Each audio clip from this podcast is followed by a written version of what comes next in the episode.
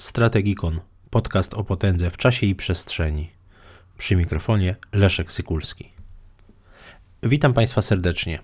Coraz częściej wśród komentatorów i analityków stosunków międzynarodowych używane jest pojęcie offshore balancing. Offshore balancing to nic innego jak strategia, którą przyjmuje wielkie mocarstwo, supermocarstwo, które zaczyna postrzegać wielobiegunowość, świat policentryczny nie jako zagrożenie, nie jako wyłącznie zagrożenie, ale także jako, jako szansę. Coraz częściej właśnie współczesna strategia Stanów Zjednoczonych, strategia polityki zagranicznej i polityki bezpieczeństwa jest traktowana właśnie jako strategia offshore balancingu. Mm, patrząc na początek XXI wieku, kiedy Stany Zjednoczone zaangażowały się i w wojnę w Afganistanie, i w wojnę e, w Iraku, mm, i e, no, w dalszej kolejności oczywiście także w arabską wiosnę, mm, lata 2011-2012, widać było, że Stany Zjednoczone próbują realizować cały czas taką strategię, która była nazywana no, hegemonią liberalną. Hegemonią liberalną, jeszcze kontynuowaną, można powiedzieć, od czasu dezintegracji Związku Sowieckiego, od zakończenia zimnej wojny, kiedy państwo to było niekwestionowanym supermocarstwem i głównym dystrybutorem dóbr publicznych na świecie, w tym oczywiście bezpieczeństwa. Natomiast ten wielki kryzys ekonomiczny z apogeum w roku 2008, kryzys na rynku, na rynku nieruchomości w Stanach Zjednoczonych, doprowadził do także reinterpretacji e, strategii w, w rozumieniu także teorii stosunków międzynarodowych. E, warto sobie oczywiście przypomnieć, co było takim fundamentem, jeśli chodzi o e, strategię właśnie liberalnej hegemonii. Liberalna hegemonia, rozumiana jako swego rodzaju doktryna polityki zagranicznej, zwana także liberalnym interwencjonizmem, mm, opierała się na takim założeniu, że w ramach systemu międzynarodowego należy tworzyć y, struktury o mm, takim zasięgu globalnym, które skłaniałyby państwa y, na Ziemi do promowania liberalnego porządku rozumianego oczywiście jako i system polityczny, i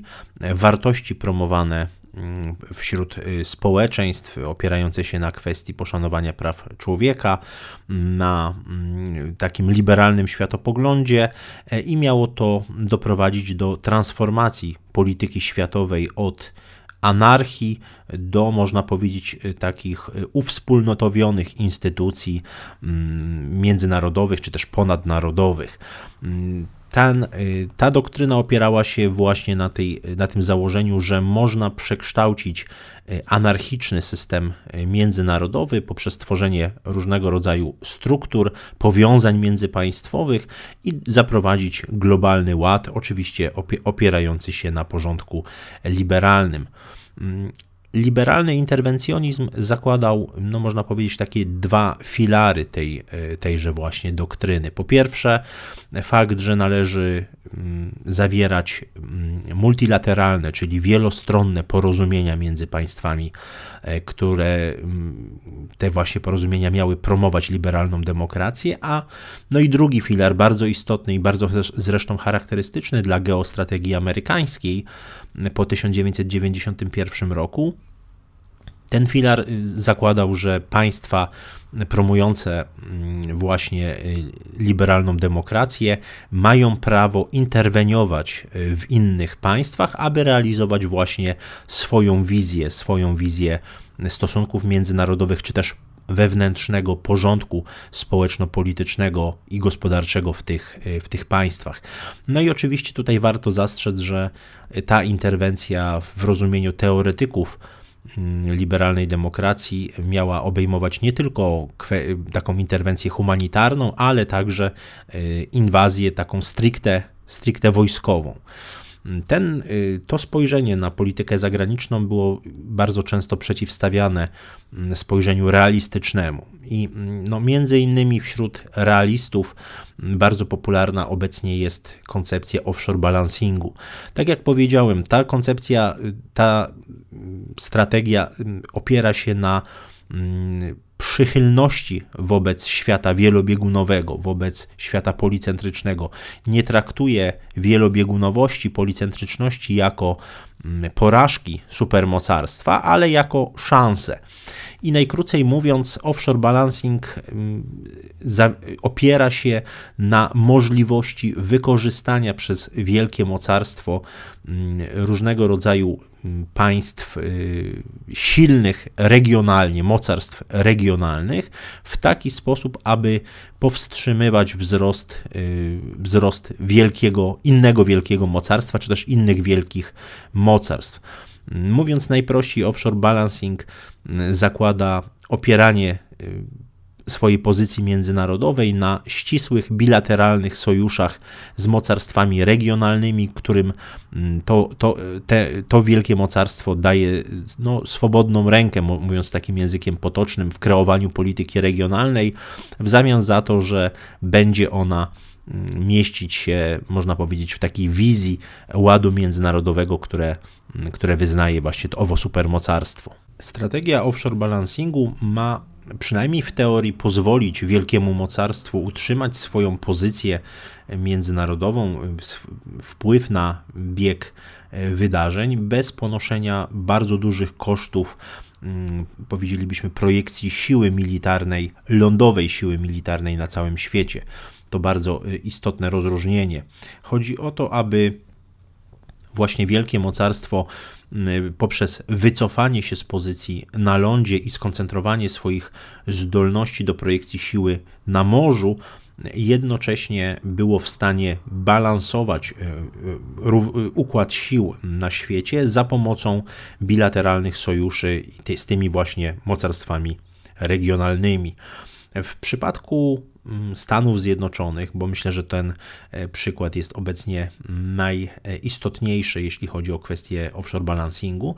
Mm, wielu mm, analityków wskazuje, że ta strategia jest stosowana nie tylko po roku 2008, ale była także stosowana chociażby w latach 30., y, e, kiedy Stany Zjednoczone z jednej strony nie chciały popadać w izolacjonizm, a, a jednocześnie chciały mm, odgrywać istotną rolę na arenie międzynarodowej, ale jednak bez tej projekcji siły lądowej. W pracach współczesnych teoretyków stosunków międzynarodowych z obszaru szeroko pojętego realizmu, takich jak Stephen Walt czy John Mearsheimer, można mm, zauważyć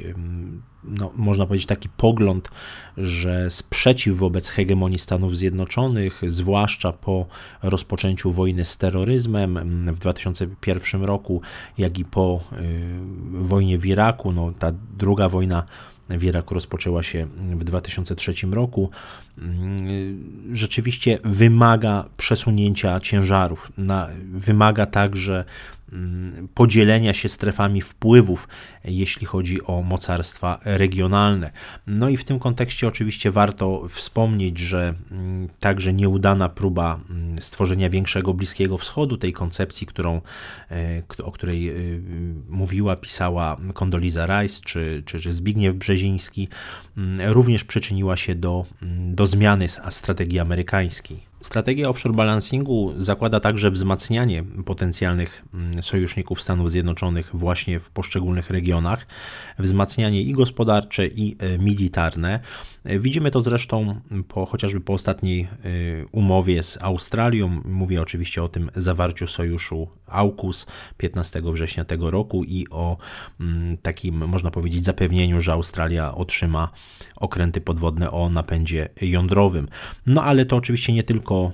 nie tylko Azja, nie tylko Indo-Pacyfik, który jest jednym z trzech takich, no można powiedzieć, podstawowych makroregionów e, geopolitycznych istotnych z punktu widzenia strategii offshore balancingu. E, drugim niewątpliwie jest Bliski Wschód i tutaj Widać, że Stany Zjednoczone bardzo mocno od wielu, wielu dekad stawiają na sojusz z Izraelem, ale od y, kilkunastu lat także bardzo mocno wspierają Arabię Saudyjską. No może myślę, że nawet jeszcze, jeszcze dalej niż kilkanaście lat, ale rzeczywiście te mm, ostatnich kilkanaście lat było bardzo intensywnych, jeśli chodzi o współpracę e, wojskową i tutaj próba budowy właśnie takiego regionalnego układu sił jest bardzo charakterystyczna, jeśli chodzi o, mm, o Bliski Wschód. E, trzecim bardzo istotnym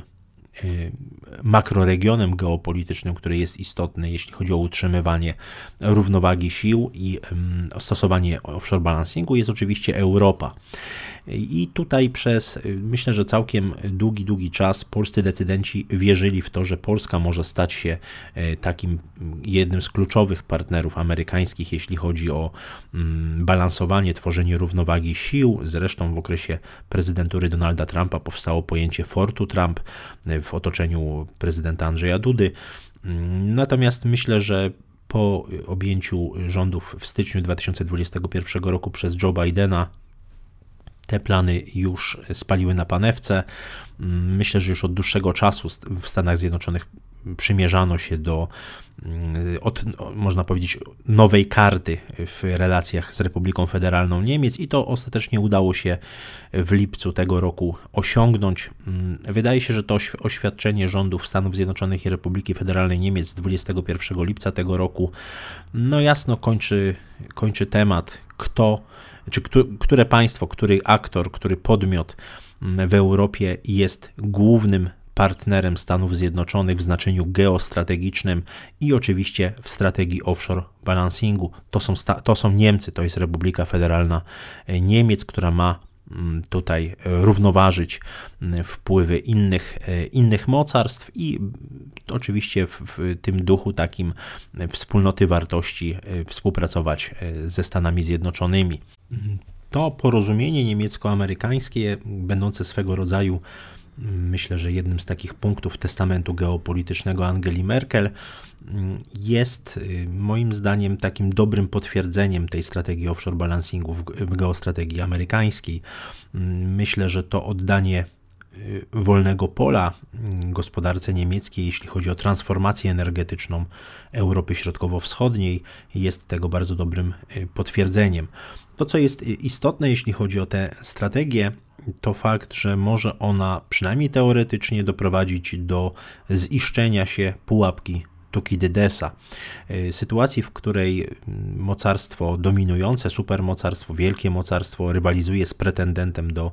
y, tego miana, w tej sytuacji oczywiście Stany Zjednoczone i Chińska Republika Ludowa y, w starciu nie muszą wcale toczyć kinetycznego, bezpośredniego starcia między sobą, ale do tego może dojść poprzez właśnie państwa podporządkowane tym, tym, tym krajom. Ta sytuacja, ten proces, w którym partnerzy i junior partnerzy wielkich mocarstw zaczynają toczyć konflikty między sobą i które następu, gdzie następuje eskalacja i wreszcie wciągnięcie wielkich mocarstw w bezpośrednią konfrontację mm, jest istotą y, pułapki Tukidydesa. Strategia offshore balancingu oczywiście zakłada, że taka sytuacja nie będzie miała miejsca, że mimo wszystko mm, ten policentryzujący się świat, te, ten świat wielobiegunowy uda się mm, na tyle mocno spoić różnego rodzaju powiązaniami,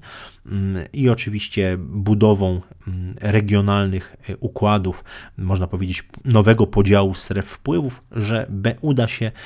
w dłuższej perspektywie zapewnić e, pokój. Mm, ja myślę, że oczywiście e, jest to z punktu widzenia obecnej strategii Stanów Zjednoczonych jeden z bardziej racjonalnych kierunków rozwoju mm, polityki z uwagi na brak możliwości prowadzenia przez Stany Zjednoczone dwóch, można powiedzieć, równorzędnych konfliktów, czyli dwóch konfliktów, w których